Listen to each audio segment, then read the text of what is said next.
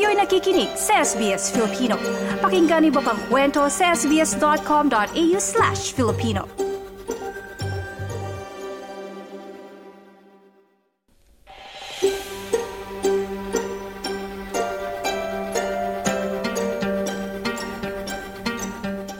Tatlong buwang makalipas ang naging botohan sa hindi matagumpay na Indigenous Voice to Parliament sa Australia, ilang lokal na konseho ang binago ang petsa ng kanilang taunang seremonya para sa Australian citizenship.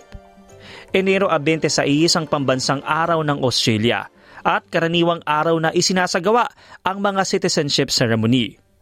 Ang petsang ito ang araw din noong 1788 na minarkahan ang simula ng kolonisasyon ng itinayo ang bandila ng mga Briton sa Sydney Cove upang ang kininan lupa at mapa sa kamay ng British colony.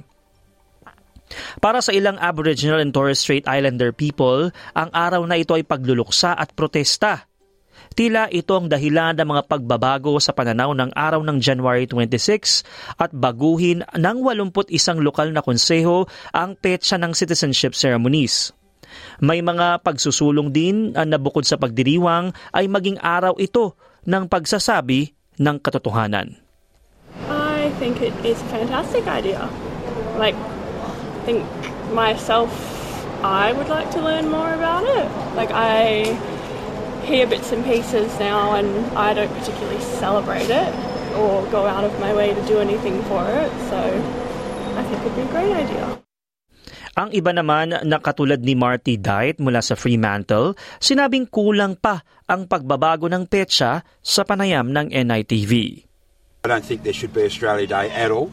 Um, the land was already taken, if so to speak, when they say Cook came and Um, that's the day of Australia Day on the 26th. Well, it was already taken. We already had our people were on it, um, the Noongar people, and um, I, am a big believer that there should not be Australia Day at all. Yeah, so I, I think that the, the Aboriginals, if they wanted to make a day to celebrate their people, they can make up a date, but we don't have a say in it. I, I personally think. I think it's up to the to the Aboriginals. Noong Desyembre 2022, tinanggal ng gobyernong Albanese ang patakaran na ipinatupad ng dating coalition government noong 2017 na nagpupwersa sa mga local council na ganapin ang citizenship ceremonies tuwing January 26.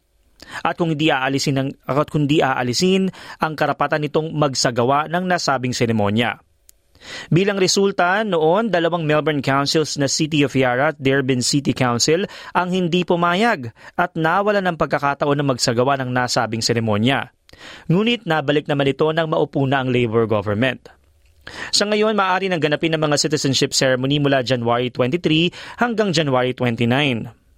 Sa mga nakalipas sa taon, lumalakas ang panawagan na baguhin ang petsa ng Australia Day Tumataas ang kaalaman kaugnay sa kasaysayan at implikasyon sa mga First Nations people na inilalaban ng mga aktivista at politiko.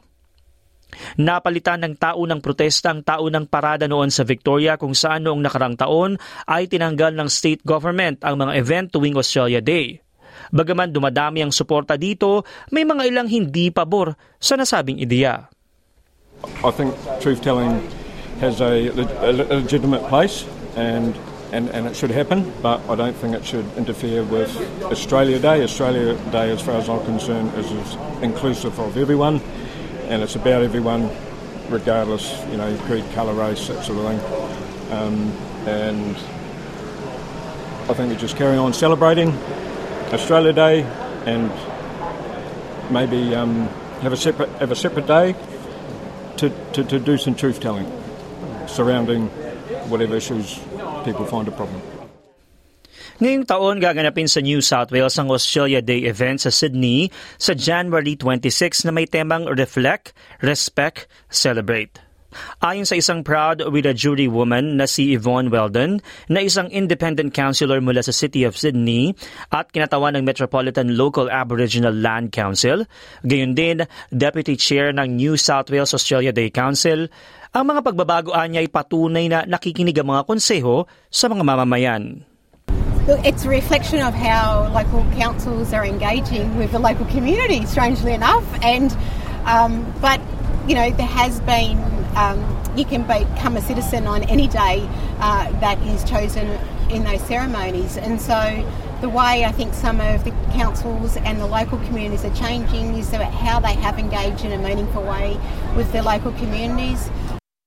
Dagdag niyang kahit ano pa man ang desisyon ng mga tao sa petsang January 26, mahalagang magkaroon ng tapat na pag-uusap kaugnay sa issue. Oh, look, you know, we, we are diverse groups. We, uh, there is many ways that people will not participate in these type of events. There are people that will come to uh, an event uh, for you know the 26th of January here, and again will then leave there and go and work with and, and be with their mob as well, which is exactly what I do. Um, you know, it doesn't change uh, where we are or where we're from or who we are, but it's a matter of how do we actually walk together and start to have some of those honest conversations that haven't been held in the past. Ang ulat na ito ay binuo ni Sydney Lang para sa SBS News na isinalin sa ating wika at isinalaysay ng inyong lingkod, DJ Korea. Para sa SBS Filipino. Nice yung bang makinig na iba pang kwento na tulad ito? Makinig sa Apple Podcast, Google Podcast, Spotify o sa iba pang podcast apps.